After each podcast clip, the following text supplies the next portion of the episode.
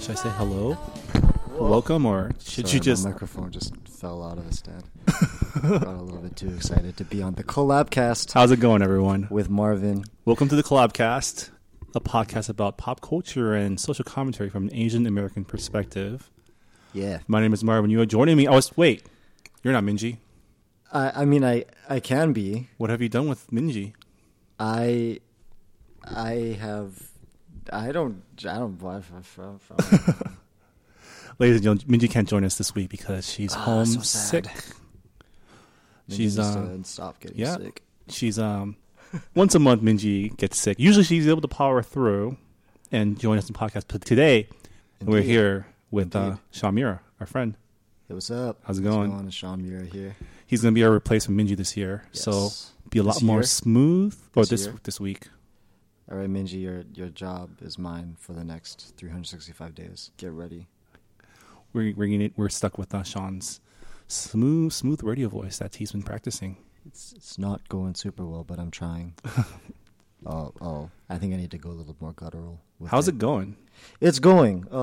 It's been a really busy year, a really busy month. Yeah. So I'm kind of just pushing through.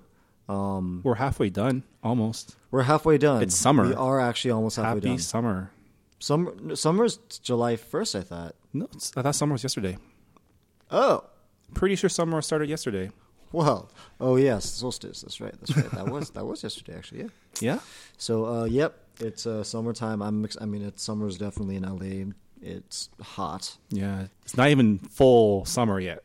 Which is funny, because I remember, like, for the beginning half of the year, because it was just so cold and weird, I kind of thought it was just going to stay cold and weird. Like, we were going to have one of those summers where it doesn't really become summer until like November. I was secretly just hoping just rain all the time. Rain, yeah, right? Because we really need it. Really, yeah. Stop taking such long showers, everyone. But shower. Shamir, what's your summer jam? My summer jam. What track do you pull out when the sun's out, cruising down? I don't know, Wilshire. There are so many. What's your go-to? My go-to right now actually is all right, so disclaimer, because I feel like I need to say this every time I talk about the song. Not down with the Chris Brown, but "Supposed to Be" by Omarion featuring Chris Brown and Jhené Aiko. That's a very catchy song. It's a very catchy song with some great lines. I'm not gonna say any of them on this because it's a family podcast. It doesn't involve groceries. But you know, I'm a huge Jhené Aiko fan. I really like Jhené Aiko. She makes me like incredibly sad at 2 a.m, so I have to be careful when I listen to her. But you know, that's my current go-to. But I also have like some random like Japanese songs from like the early 2000s, like Homosaki Ayumi and all this stuff. Once in a while I'll pull out just from when I was a wee 13-year-old. I think I have some of her songs. She's like a very old hard drive. Yeah. But I mean, there have been some good summer jams for this year, I think. Like, just looking at my Spotify playlist I just pulled out. Like Maiden Heights has this track called "Forgiveness," which is really dope. Natalie Daros has "Somebody." And then I've been listening to a lot of like EDM. Yeah, I kind of feel like I haven't listened to popular music in a while now, because I don't. Yeah. I listen to podcasts and listen to the Asian music when I'm on the road, because that's the world I live in. Yeah. So whenever I turn back to, like, say, even K-Rock now plays a lot of EDM for some reason. Yeah. Power 106 has been playing a lot of EDM. Oh, yeah? I'm not, like, a huge EDM. I mean, you can't get away from, like, the electronic beats, because I think that's kind of the trend. Yeah, but yeah. I remember I listened to Power 106 and be like, all right, I'm going to get a good dose of hip-hop. And then they're like, it's the EDM hour. And I'm like, I'm not here for that. So, you know, and I mean, for me, it's funny listening to it, because in high school, I was listening to, what was it? Techno Trance. Trance was the big one, yeah. Which like was like ATB and Tiësto, and like these artists who are big now, but back in the day it was like I have like an Above and Beyond remix of like this one song from like 2001. So it's funny how it's sort of come back in. But what's your summer jam? My summer jam, I said this last time, but it's still 2000s like punk emo, like power, like something corporate, the pop punk. That kind of stuff. It just gets me in like It's good driving music, I feel like. It is. Yeah. It's like happy in like a not cheesy way. But you can still like yell it. Yeah. You know? Like all that Fueled by Ramen stuff. Like, yeah. No, I got you. I got you. Like, Drive the Records. Yes. Yeah. This is a good mix. The good stuff back in the day. I remember listening to Sum 41. Sum 41. I might. So Mike Shinoda making a comeback. Oh, yeah? Fort Minor's coming back. He just released a new song. I saw something about that. I didn't really read into it, though. Yep. Just released a new song, and he's going to have a show on Monday, and I'm going to try to make that happen. Oh, yeah? Try. Where is the show at? Downtown, at Exchange. Okay. Oh. The Asian Club. Is that the Asian Club? Well, it used to be.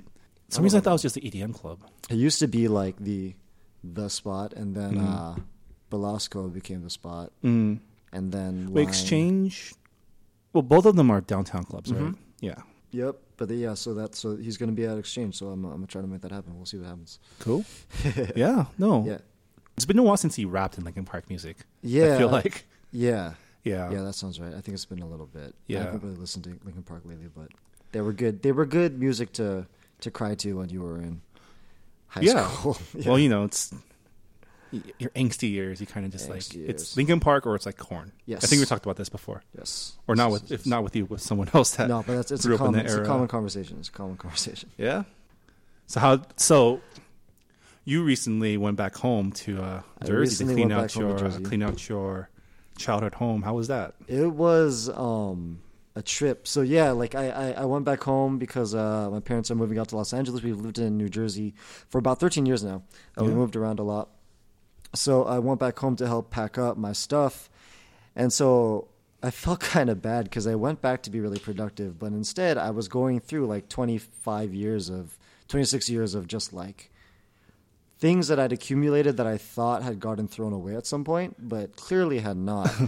So I was wading through like boxes of Nintendo 64 boxes and manuals and, you know, trying to like sort through like... What did I find? I found like VHS clamshells from movies that I have only seen like once, like the live action Pinocchio movie. I don't know if y'all remember. Yeah, there was a live action Pinocchio movie that apparently had a VHS. I remember when I cleaned out my childhood room, it just took forever because I would just stop and start looking through my old stuff. Yeah, no, it's like. Yeah. It's kind of like if you've ever gone through before they cleared out all the Zangas and went back and just read what you wrote back in the day. It was just fascinating how incredibly annoying you were back in the day. I downloaded my Zanga archive. I go back to that once in a while as a reminder of I ain't much, you know. Like we laugh at the kids these days, like they're stupid slang and they're like, looking back, like man, we were pretty dumb too back in the day. It was mine is just like me going on and on and on about all the music I'm listening to, and I'm just like, you're not cool. Stop at 13-year-old. But I'm glad that I got it out then, because you know I could be like 26 and still going on and on like that, you know. So it's kind of good to have that reminder that. That's true. You figured your stuff out, so it's helpful. Yeah. Yeah. I mean, you'd hope people would figure stuff out by like the late 20s, right? You would be very surprised. At the things that people are not figured out, ourselves included. There are a lot of things where I still look back on like what I said yesterday, and I'm like, oh man, that was not the thing to be saying. I should not have. I mean, that's the thing. Like you look back and especially if you come across like things that seems so important to you back in the day. Yeah. You look at it now, it's like, why was I so worked up about that? Yeah. You know? Like, yeah. Because it's never anything huge. Yeah. So, but it's good to look back, though. It's good to look back. Yeah. And I mean, it was a lot of fun going through, like, you know, I found, like, my Burger King toys and, like, my pile of Beanie Babies that have a cumulative net worth of, like, $5 now and all that great 90s stuff. So it was a fun trip back home. For sure, but I didn't get as much packing done as I needed to, so I feel kind of bad because my mom is sort of dealing with the aftermath now. Yeah, so your parents are moving. So have they been in Jersey all this time? Or? Yeah, they've been in Jersey since 2001. Okay, but my mom is originally from LA, originally from Gardena, right? Japanese American capital of the world, and.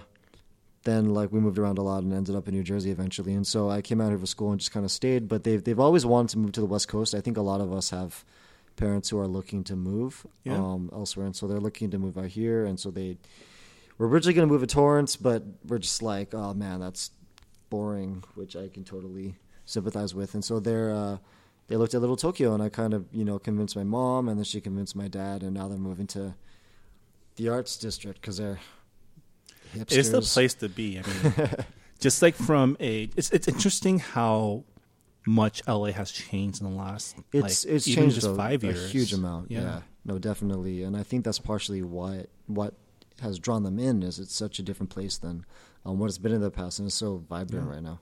Yeah, a lot of cool stuff going on, a lot of development. You know, there's like at least 10 other buildings being built in Little Tokyo and Chinatown right now.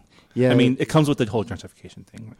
Re-establishing, I guess, the status quo of, you know, socioeconomic, whatever. For sure. But, in terms of just making LA a more hospitable, even just more, I guess, presentable city. Like, LA's always had this this thing where we've always shied away from being a city.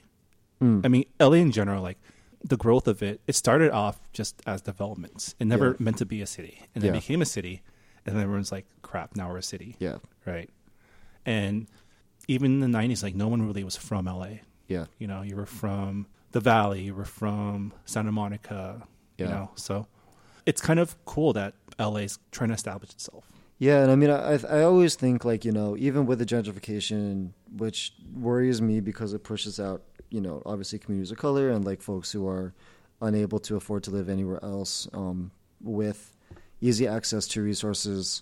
I think what's come with it, though, is an opportunity for those communities to then assert their existence and assert and claim space, and for more easy access to organizing around those things. Because, like, people weren't coming to Little Tokyo until about 4 or 5 years ago, when Pink Perry came. Oh no, when Yogurtland came in, and people get on, like, you know, they yell at me for saying this, but I really think that Yogurtland coming in kind of turned the tide for businesses coming into Little Tokyo, right, in the way that they have. Yeah. Just because it brought, like, USC students out. It brought, you know, a bunch of people out, and people saw it as more viable and more vibrant. And alongside that, it's meant that community organizations have had a new audience to play with. Looking at, like, JANM, like the Japanese American National Museum, and how they're able to, you know, utilize the Hello Kitty exhibit to harness and all that. But now it just becomes a thing of, like, okay, so all these people coming into J-Town to live, to eat ramen, all these things. But then you have organizations like Sustainable Little Tokyo, which are actively working to build a sustainable plan for the town. And those folks aren't necessarily going to be plugged in. Next frontier, how do we plug them in? How do we make them feel accountable for the space, so they're not just using it to get an Instagram photo and then bouncing, you know? It's interesting, like, just in general for urban... I'm sorry, like, this is the Collabcast Urban Planning Minute, but I was an urban studies minor, so I'm really into this stuff. But go for it. I mean, just in terms of a whole segment of just urban planning is how do we... We want a certain type of person in this community. How do we bring them in? You have to change, right, how who comes here. So walkable places, retail places, like it all plays a part. Yeah. I don't know if you've heard of Richard Florida's creative class theory, but it's basically the best cities in the world, they have the presence of a creative class, which is, you know, your innovators, your entrepreneurs, your, like, job creators. Those people want to live in places that are vibrant. Yeah. That there's stuff to do, stuff to hear, stuff to see. So that means you need artists. You need small business owners. You need restaurants. You need whatever. Yeah. So to make a place that's viable for them, will end up drawing in the, you know, the people that you want to raise their economic status. There's a lot of criticisms about that theory. It's like the causation thing, right? Like correlation doesn't mean causation. Yeah. But it's a pattern. But at the same time, you also have the thing where once you have your creative class people, it pushes out all the artists and the you know other people that live there, and then. There's this big thing right now. Everyone wants to be the next, like, big tech hub. Or everyone wants to be the next, like, big urban city. But no one wants to be the next San Francisco. Yeah. Right? Yeah. And, I mean, I think that's probably partially where a lot of the anxiety is coming from, especially looking at Little Tokyo, where you have, like what you were saying, a lot of small businesses and a super vibrant creative class coming in. But they're also, like, a creative class that is independently super wealthy, that may may have been born with a silver spoon. I'm not going to make that assumption. And sometimes it's not even a creative class. Like it's a lot of young financial people who are working in finance and all that, who are coming in and able to afford like market rate lofts. And so what that means is that you have an area like Little Tokyo, which has existed because of the presence of like older Japanese American, Korean American folks, who now can barely afford to live in the area. And even like in Little Tokyo Towers, which was like created for senior citizens, like that's amazingly expensive. So it's one of those things where it's like, at the end of the day, it's like, okay, so what are we prioritizing? Why are we prioritizing it? Yeah. And it's a complicated question. I know for myself, like I'm, as a 26-year-old, I am super happy with Little Tokyo the way it is right now in the Arts District, and that is post-gentrification, you know? But as a young organizer, community builder, who wants to work with communities that are, like, you know, quote unquote, I don't even want to say native, but just like who are of the community that was built there. Like it concerns me that, you know, for my parents, like it was a bit of a stretch to be able to afford to live around here. I mean, it's also like you can see it just by driving down 6th Street. Like, you know, we basically just push the tents back out there, you know? And then you're compacting Skid Row and you're making, you know, it impacts the homeless population, which then impacts, you know, the surrounding communities. Urban planning's hard, guys. It's tough, and LA was not planned very well. So it's funny because I feel like LA's finally coming into its own. Yeah, and we're running out of water. Yeah, right? Which, you know, we'll see what happens with that. Yeah, we'll see what happens with that. We'll have to figure that out soon enough. It's a lot of solutions, but none of them are cheap. You know, so we'll see. Yeah. But we all got to drink water. Yeah. It's interesting because urban development is also such a big part of the LA story. Like you think about neo-noir stories that take place in LA, it's the backdrop's always urban development. Even the new True Detective, I don't know if you've seen the last one, but a lot of people are down on it because it's not the old True Detective. But I'm kind of excited that the backdrop of the whole thing is the California high-speed rail and development on that corridor. Yeah, it's kind of like that's their aqueduct. Yeah, right. So I'm excited about it. But it's interesting. The high speed rail would be really nice to have. It would be very nice to have if they can. I mean, it's a logistical nightmare, but just jurisdictions, right? Oh, like God, like in China, they can just like we're going to build this. Yeah, and then we'll just totally. Here it's like, well, I don't want to go through my neighborhood or my city. Yeah, and I mean, like, the last proposal I saw for one went, like, right over a historic Japanese-American mortuary.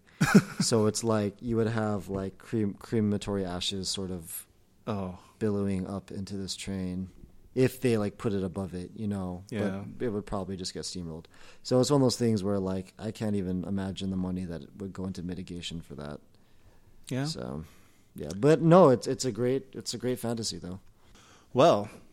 That's been the Collaboration Urban LA. I feel like I learned so much about the city. No, you guys, everyone who's listening not from LA should come visit. We get a bad rap, but we're pretty cool. You know, you just gotta. I think LA is a city where you kind of just need to find your place. If you just go to Hollywood, you're not gonna have fun. Because don't go to Hollywood. Yeah, but if you go to all the different cities, go to Hollywood. Go to Hollywood, but don't spend all your time there. It's not all of LA. It's really not all of LA. Yeah, not at all. Not at all. Oh, I'm so tired, Sean. I am exhausted, actually. I'm going to be real with you. I am exhausted. This has been an exhausting month. I know. It's been a really long month and a really long year. I mean, we have our show coming up on Saturday that you're hosting. Yes, so we've been talking about the script and everything. In case you guys haven't been paying attention to Collabcast, Collaboration LA is happening this Saturday, June 27th. It's going to be awesome. So are people coming from out of town for that, or...? Couple people are. Okay. We got some people from our SF team coming down. Oh, nice. Yeah, so that'd be cool. Very nice. But I think most other people are going to be local. Okay. Yeah. Okay. The show is going to be great. The show is pretty much set. Right now it's just, you know, making sure that everyone knows it's happening so they can get tickets and come. But I'm excited you're hosting, man. It's going to be fun. I'm going to try to take a nap before and down like one or two cold brews. But yeah, no, it's going to be a lot of fun. Yeah, I'm excited. I'll do what I can. I'll try not to. It's your first time. So when Jason Yang, your old roommate, performed, you weren't up there with them. I was not. Okay. Well, you were supposed to be. Well, okay, so I actually... The joke was that I was going to be his quote-unquote DJ, but I would just be up there and press the button that makes it play. But what actually ended up happening is I actually mixed his music for him. So if you watch his performance, he's playing to a track. Mm-hmm. So I made the track. Oh, so that was you? That was me. Like ghost DJing up there. Yes, ghost DJing. I had done it 3 or 4 days. Your ghost DJ hands onto the ghost DJ prior thing. Yes. Yeah.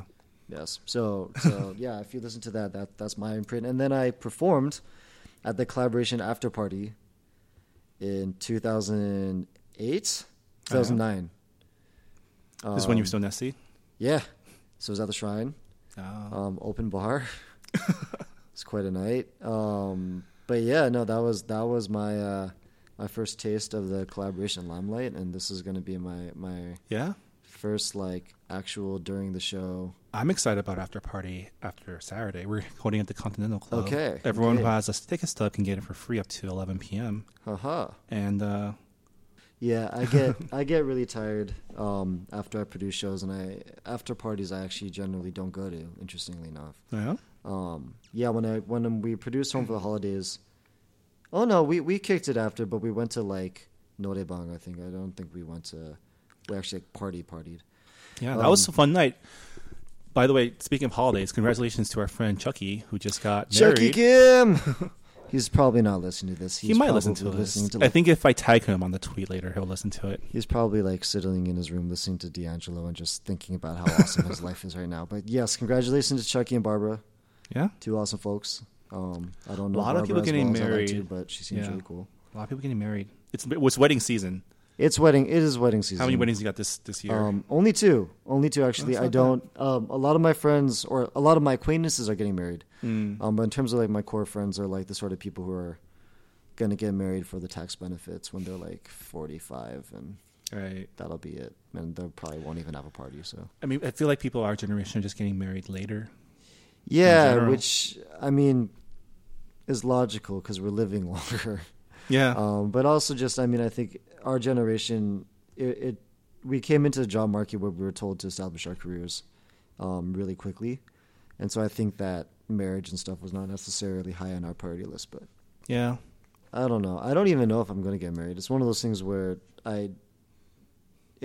my parents never pushed me towards marriage.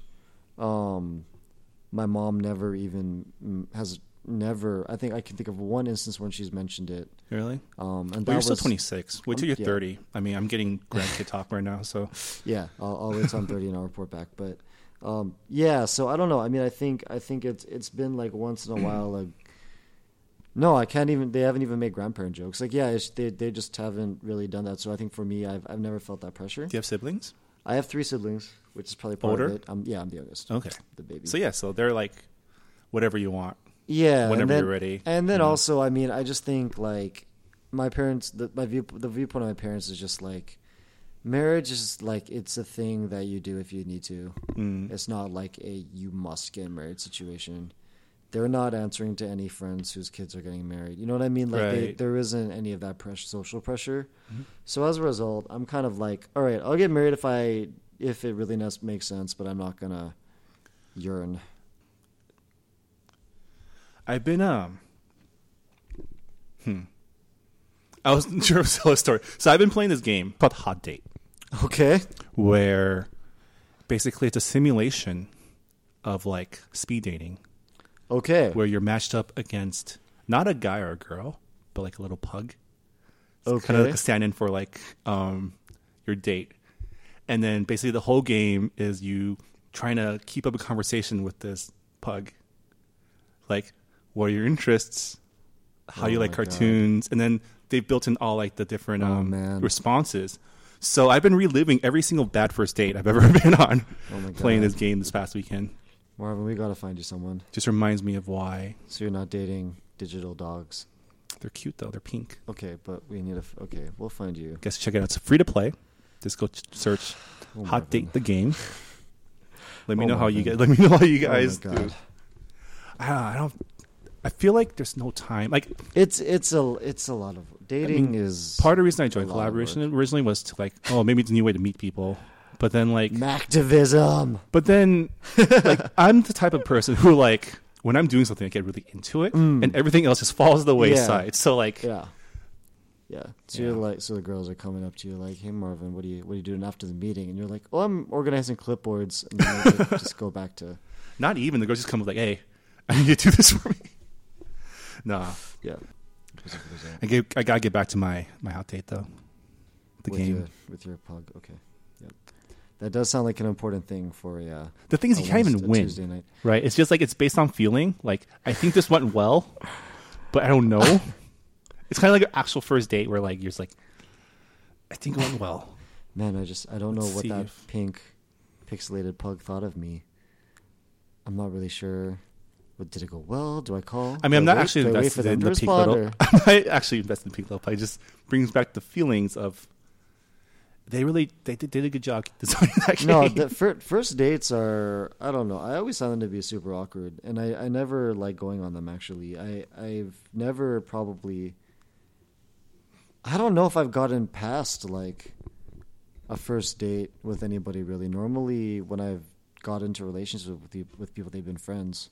Really? Who have slowly but surely become part of my life in that way. That doesn't really happen to me as often. Mm. I get friend zoned pretty quickly. Okay. Yeah. Okay. Or at least it's all in my head, probably. Yeah. And that's been the Collaboration Relationship Advice Minute. Yeah, we're going all over the place. Brought to you by Hot Date, the game. Check it out. Date some pugs. Digital pugs. We're going everywhere tonight. Yeah, this is what happens when Minji's in here. Yeah, Minji. Talk about Minji, like we need her. We need her anger. If she was here, she'd be yelling at me right now. We're going way off the rails right now. Well, we can talk about some actual news. We can talk about some actual news. Yeah, I mean, what's in the news? So I don't know your thoughts about the recent, like, I feel like June has just been, like, race news. Like, you've got the Rachel Dolezal stuff, you got the Emma Stone stuff, and now you got, like, the Charleston stuff. And, like, I don't want to get too into it because it's just depressing. It's a lot. But one thing I wanted to touch on is just, like, so they in case you guys have been living under a rock or whatever, there was a tragic shooting in Charleston, He was a white dude who killed nine black congregation members of the historically black church in Charleston. Yeah. So I guess the thing I wanted to touch on, on his manifesto, he pretty much indicted like every like minority race except for his quote Northeast Asians. Mm. Yeah, you know, that's interesting for a few things. I mean, I think it actually, in a sad way, is a reminder of how East Asian Americans are stratified oftentimes in society, and like how when we think about things like quote-unquote Asian privilege, which is not a thing, but it's a perception that people have. It's tied to the modern minority myth. It's tied to not only the modern minority myth, but it's tied to a lot of things that I think Asians and Asian Americans have been privileged to have, including this image of being a lapdog. And this image of being submissive and pliable. And I think many Asians and Asian Americans love that. You know, they love being, you know, accepted by mainstream white culture, and they are totally into whiteness. And when I say whiteness, I don't mean like white people. I mean the concept of there being a superior... being part of the club. Being part of the club. Being part of a superior... race, quote unquote, that comes with privilege and economic and romantic and social power, and so when he says that in his thing, I mean it's interesting because it, on a granular sense, it's really interesting that he says Northeast, because then that just shows, that just sort of belies all the intense racism that South Asian, Southeast Asian folks get, that as like Japanese, Chinese, and Korean Americans, we typically do not. Mm-hmm. I know many Southeast Asian American folks who totally don't identify with East Asian American identity building, which makes sense because our stories are so predominantly are so dominated by a specific narrative that is completely devoid of, or completely void rather, of like, you know, the refugee narrative or lower economic status narrative that exists in like a lot of communities that are not Chinese, Korean, and Japanese American. Which is not to say that we don't have that within our communities. It's just it's more prevalent. Yeah, I mean, I think our historic just migration patterns have been different. It's been very different. Yeah. Like a lot of like my family, we chose to come here. Yeah, it wasn't because oh crap, we accidentally blew up your home. You know, or not accidentally. So it's So I think that's kind of the first interesting thing. The next interesting thing is just to me that, you know, to this white supremacist, Asian people were seen as compliant, you know, and as noble because we are just as racist as they are, whatever, which I think exists in a number of our communities, you know. It's kind of sad when I saw that. I was like, I can see where he's coming from. Yeah. But it's just messed up. It's just the fact. It's one of those things where I think for us as Asian Americans, we're in a constant struggle to undo a lot of that, but then to see how we haven't been able to do it quickly enough is disheartening for sure, and it's tragic.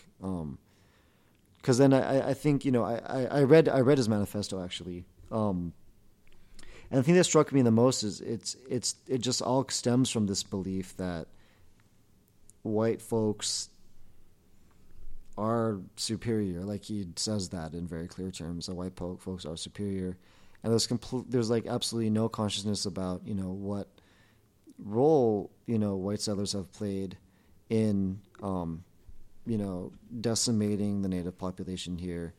The fact that people of color, like black folks especially, were brought to America, in order to build this country, you know. The same with Chicano folk, like Latino folks, like, you know, all the folks who came who had a border imposed on them, and many of them had and continue to this day to do a lot of the laboring work that white folks would not do. And for us as Asian Americans, I know like my great grandfather came here. My great-great-grandfather and then his son came here to work in the coal mines, right? But after that work was done, white folks don't want us to be here. And that's what's happening, or that's one specific group of white folks who don't want us to be here, and that's sort of what's embodied in this letter. And I hate that I have to disclaim it, but again, when we're talking about whiteness, we're not talking about white people in general. We're talking about an attitude that exists, and it not only exists within white folks, but also has been readily taken on by many Asian Americans, you know, that like, you know, the economic success white folks hope that white folks have is a marker of superiority. That romantic success that white folks have is a marker of superiority. And that's where you have Asian Americans so readily being this lapdog that I'm talking about, and folks like, what's his name, Roof? Yeah, Roof. Dylan Roof. Dylan Storm Roof. You have folks like him who look at the Asian community, Asian American community, and they say, yeah, they want to be like us, so they're in the club, which is frightening and disheartening and disgusting and just kind of sad, in like not like a that's like that's so pathetic kind of way of sad, but it's more just it saddens me that so many of us feel like that's what we need to do, and it really puts us at odds with other communities of color, and it really is something that does not take into consideration history and does not allow us to really fully understand that it comes from a place of ignorance, really. How much of that do you think comes from just the way our cultures were, you know, where we came from? Because a lot of us are first, second generation where, you know, those values are still very much like Confucian values, things like that are very, very much still part of what we're taught growing up. I mean, right? I can really only speak for my own family's experience, you know, which is a very different experience than like the first, second generation experience, because I'm fourth generation Japanese American. But I know for us, like historically, that really impacted the way that our relationship with mainstream America formed, because, you know, we came to a country that was openly hostile against us, where Japan was becoming a rising world power that America was very wary of. we showed up, and then, you know, within 40 years of being here, 39 years, whatever it is, like Pearl Harbor happened. Obviously, my father was born in 1938, and was sent to a concentration camp with his family. And when they got back, like, you know, they lost their farm. His cousins had like palm trees set on fire in their front yard. And so when that all happens, I mean, I think for us in our generation, because we have the benefit of having lived, of having been born after the civil rights movement, I think that our reaction might be uprising, and it would be response, and it would be protest. But at that time, when you're kind of powerless to that, your only option really is to assimilate. And as oftentimes people say, like, this is a phrase that people use, you have to kind of outwhite the whites. Mm. So, like, my father wanted to be white. He has said that to me. He said, when I was growing up, I wanted to be white because that's the only way that you're going to survive. And so for him, that meant, you know, becoming the first one to get off the farm and go to school, like college. That meant getting, like, advanced degrees. That meant totally not thinking about civil rights, like civil rights, the civil rights movement, even though he was living through it. And so in a way, that's how that model minority thing formed for my family. Is it was a survival mechanism, and it came from assimilation. But the other side of that is so the one side is what happens and what is self-determined by the Asian American folks. The other side of that is how white people then interpret that, right? And that's where the dangerous thing is. I think Asian Americans should do whatever we want. Yeah. You know, I think that we can totally become, like, the smartest person in the room and be submissive if we feel like we need to, you know? Like, I would never shame an Asian American for being anything other than they are and what they feel comfortable doing. But the trouble is when non-Asian American folks look at that and say, oh, you're the model minority. Oh, you are XYZ. Oh, you are doing this because, you know... So that's where it gets complicated, because oftentimes we're talking about the model minority myth as one thing, when in reality it's actually composed of a few different elements, and all of them come with different conversations entirely.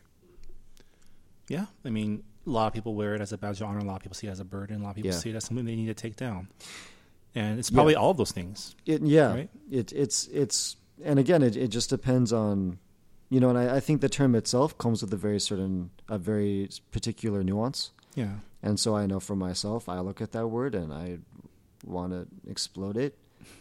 But, you know, it's like, what angle are you going to look at it from? How are you going to interpret it and internalize it? And what are you using it for? I mean, I think it's just the whole word, like model minority, just means they want you to own your minority-ness. Yeah. Right.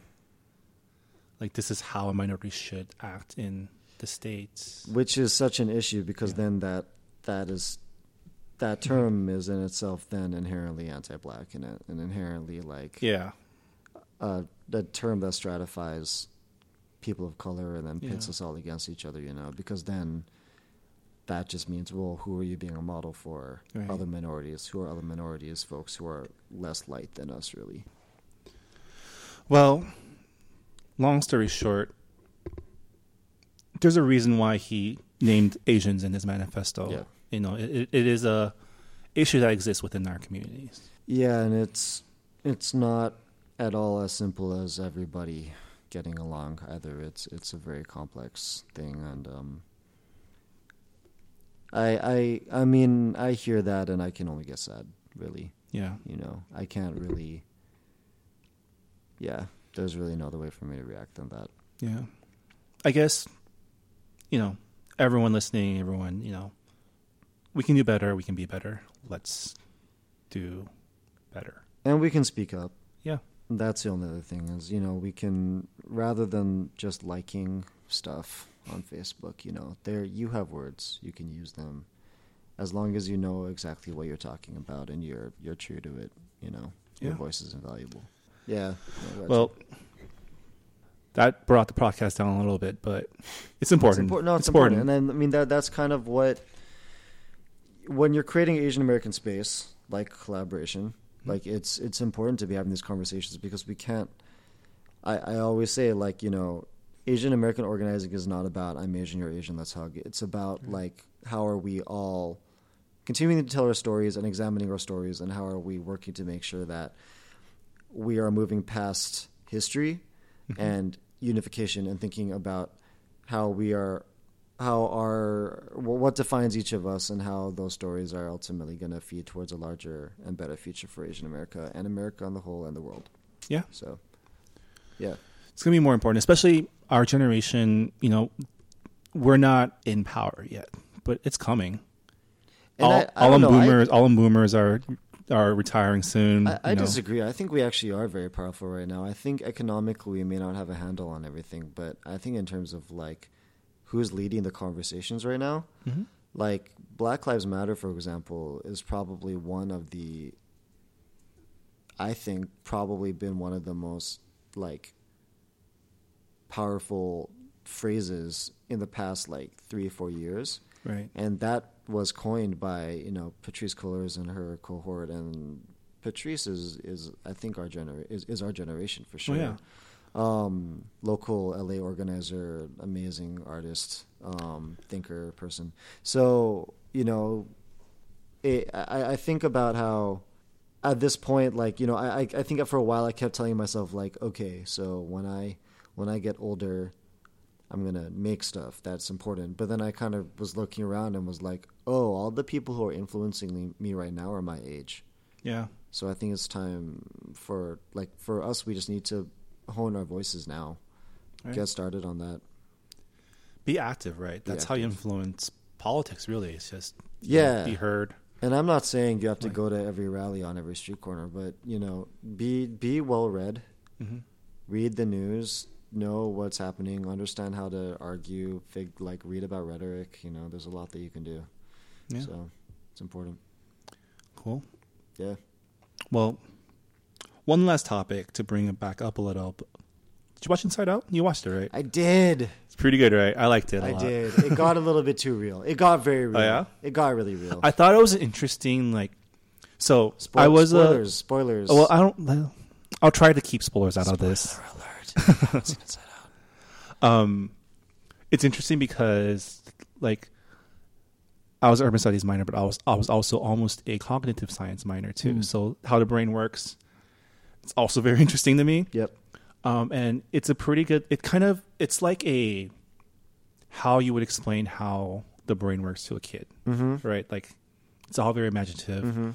It's funny because, like, I feel like I hear a lot of comments like that where people are getting really analytical about the mechanics behind it, which I walked in really curious about. Yeah. But I got, like, way too caught up in just, like, the story. Yeah. Like, oh, it got too real. Because it mirrored a real-life experience of mine in pretty close, like, almost, you know, scene by scene. It was a little bit too much, so... and I'm not going to say what it was because, again, like, you know, right? Watch the movie, support the arts industry. But yeah, it was it got real. I loved it. I thought it was great. I don't think it was my favorite Pixar movie. I think I'd have to watch it one more time. I think once I watch it again, it might very quickly become one of my favorites. But there were some great Easter eggs. Yeah. Some good callbacks, some good just jokes in general. I like how, even though they're all little characters, like, you can see the actors. Oh, you know, like the Lewis Black character was totally Lewis Black. Yeah, right? Yeah. Like the Amy Poehler character was totally Amy Poehler. Like, yeah. It's amazing how even these days. I mean, maybe it's just because we grew up on cartoons or whatever, but, like, anime features is still, like, it doesn't have to be all kids stuff. You know? No, and I think, like, Shrek really changed the game for that, right? Because once Shrek came out, then that totally changed the way that animation was made. Was it Shrek? I think it was Shrek, because Shrek was, like, to me, one of the first animated films that worked on multiple levels, in America, at least. I think even before that, though, like, going back to, like, say, the WB cartoons of our youth, right? Animaniacs, Freakazoid, like... Yeah, but in terms of movies, though... I feel like Shrek was the first one that you would watch and it would be, like, the right mix of kid-friendly family fun, and then adult intellectualism. Yeah. Although maybe this is colored by the sequels, but when I think of Shrek now, I just think of just pop culture references. Oh, yeah. Ones, so yeah. No, I mean, I think the first one. I don't remember. The first one I remember was... All I remember was when Shrek was explaining onions having layers. Onions. I mean, ogre. Ogres have layers, like an onion. Onion has layers. Donkeys have layers. Yeah. Yeah. Mm. Yeah. No, it's yeah. But you know what movie I saw that I did not like? Jurassic World. Ugh. So bad. I didn't think it was like I thought it was all right. Terrible. I didn't think it was terrible. It was awful. I didn't think it was good. Oh man. Like I saw things that were problematic. Like okay, this is going to spoilers. Don't spoil anything. I mean, I think for me it wasn't even I wasn't even on the level of like how is this reaffirming gender roles, et cetera, et cetera. I wasn't even there cuz I was just like this is not a good movie. No, that's what I was like. Ugh. I remember watching the first Jurassic Park and being just totally blown away. Yeah. Right. And like part of it was I didn't even know what it was. I just got taken to the movies. Mm. Right. I didn't know it would be about dinosaurs. Mm-hmm. But I think it's the difference between like because it wasn't a Spielberg didn't film this one, right? I don't think he did. Else? Yeah. I hope not because it just wasn't. I think the one thing that bothered me the most is I saw it on a huge screen. I saw it at ArcLight in 3D, and it didn't feel epic. Yeah, no, exactly. Like I was thinking, like the scene where they got to the park and like. The music swells, you hear the Jurassic Park theme, and like the theme itself gave me shivers. Yeah. But what I was seeing on screen was like, eh. The gate, it was just like, oh, here's a gate. Yeah. T-Rex was like, here's T-Rex. And I was just like, oh my gosh, this is not the Jurassic Park that I know and love. And then it was like... I mean, they kind of make in-jokes about it, about like how like, people aren't... Like, well, but know. Like I remember like... There are throwbacks, but like that wasn't enough to keep me... Yeah.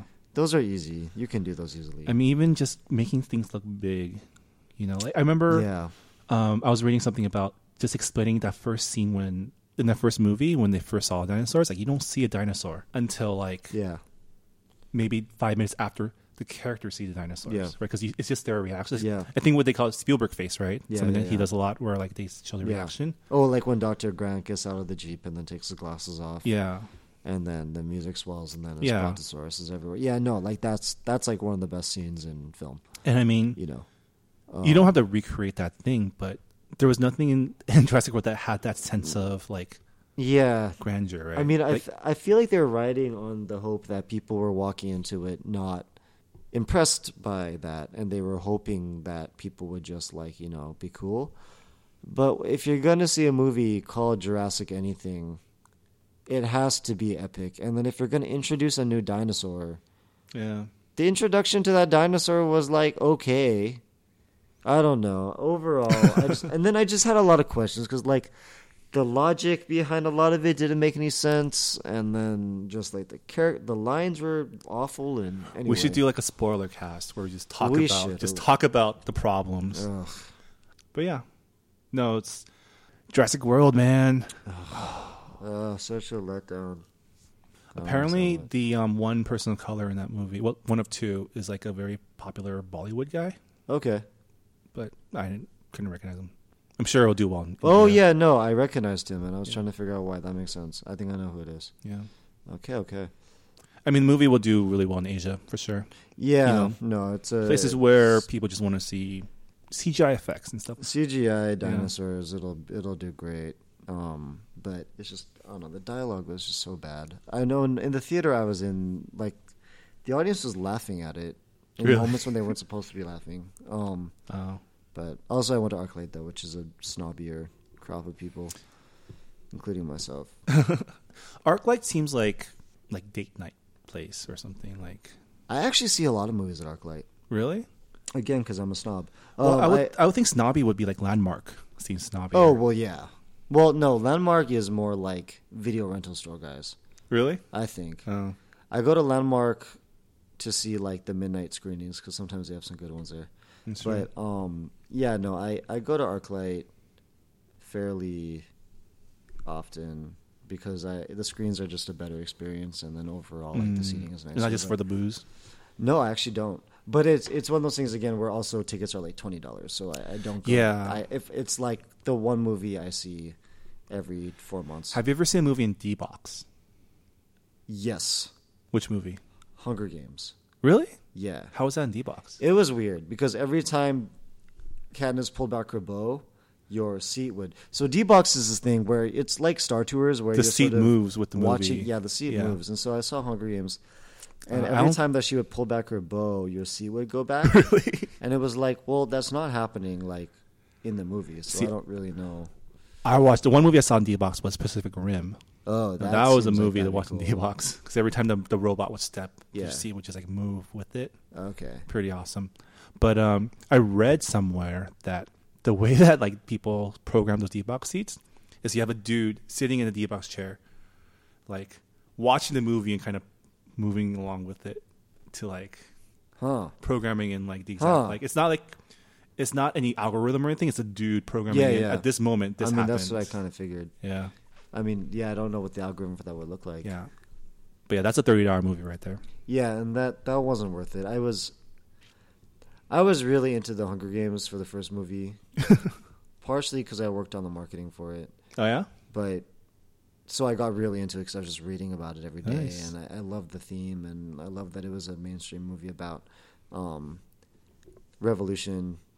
Which was like, see when which first, set off like a whole fad of putting protest signs and everything. So yeah, it's I guess when I first saw that movie, I just thought Battle Royale. That's the first thing that came to my mind. It's very similar, and interestingly, it actually is not. I think the author hadn't even heard of Battle Royale. Yeah, it was actually based more on the Roman. Paname Circenses. Circenses. It's been a while since I took Latin. But, so, it's actually more based on ancient Rome. There's a lot more... if you read the books, it's actually very parallel to ancient Rome. Okay. And then also Vietnam. Vietnam and how, young boys are being sent to, Vietnam to just die. So that's actually where it's from originally, even though it does basically reek of Battle Royale. So I don't know. The author claims that has nothing to do with that, though. So I'm just gonna take her word for it. Yeah, no, it makes sense. But no, I got you. Not saying I'm it's based on. I'm saying when I heard, I was like, sounds like Battle Royale. Yeah, no, it's. I mean, for those of us who've seen it, bloody movie. Yeah. I was first saw it in college. I was like, "What is this?" Oh, I saw it in early high school, late elementary school, maybe. Really, that early? You know what? That makes sense. Japanese cinema have made some really effed up films. Oh yeah. I mean, even before the whole Korean Old Boy revenge trilogy there's been a lot of I think probably the difference is that Japanese effed up movies are kind of eerie because there's an element of comic, a little bit, but I kind of feel to it. So my friends picked up Audition in high school, and it was the whole torture porn horror movie fad that happened in the late 2000s. Seen it all in Japanese movies before, It's yeah. No, it's definitely yeah, that's quite a era. That was my friend picked it up because it had a hot girl on the cover. Oh, God. And then we were watching. I was like, "Oh no, oh no, no! What's happening?" Yeah. Don't watch Audition. It's on Netflix. I've actually never seen it. I've been meaning to watch it since high school. Maybe it's pretty effed up. Oh, okay. I don't really like those kind of movies. It's it's one of those movies where the first half is just normal. Yeah. And then something snaps in the middle, and it becomes something totally different. Yeah. Yeah. It's interesting. Yeah, there are a few Japanese movies that actually have absolutely no happiness in them at all. Yeah. There's one called All About Lily Cho Cho, which is it isn't even sad. It just is void of happiness is kind of... Have you seen Requiem for a Dream? No, I haven't. It's just oppressively oppressive. And you leave the theater or you leave the screening just thinking like, man, life is doomed. Oof. Everything sucks. Oof. Okay. Yeah. I don't know. Maybe I'll save that for another day. If you're feeling like a good downer. Oh, yeah. That's always... You should make a list of downer movies. What was the last downer movie I saw? I feel like I must have seen... Oh, Advantageous was kind of a downer. Oh, that was kind of downer, yeah. In like a... It ended in kind of a light, happy kind of way, but it was kind of hopeful, but still... It was a downer. Like, though, when you realize what like was really going on. Yeah. Advantageous, guys, comes out... It came out today. On Netflix. Yeah. Check it out. It's Asian American director Jen Fong. Mm-hmm. Mostly Asian American cast. Ken Jeong's in it. Pretty good dramatic turn for him, and, and great sci-fi flick. We should do a spoiler cast about that. Yeah, I really want. We haven't talked about it yet. We haven't. Yeah, I remember right after watching it, you and Naomi Ko, our friend Naomi Ko, were just like, "I need to process this." Yeah, and that was like 2 months ago. Yeah, and then I've processed it. I don't know if Naomi has, but we have. Yeah. Well, that's about calling this podcast. All but right. Before we call it, just wanted to have some last minute announcements. So, as you know, this Saturday, June 27th, is Collaboration in Los Angeles, hosted by Shamira, myself, featuring a lot of really good artists. There's going to be guest performance by Azure, a great hip hop artist. Is it Azure or?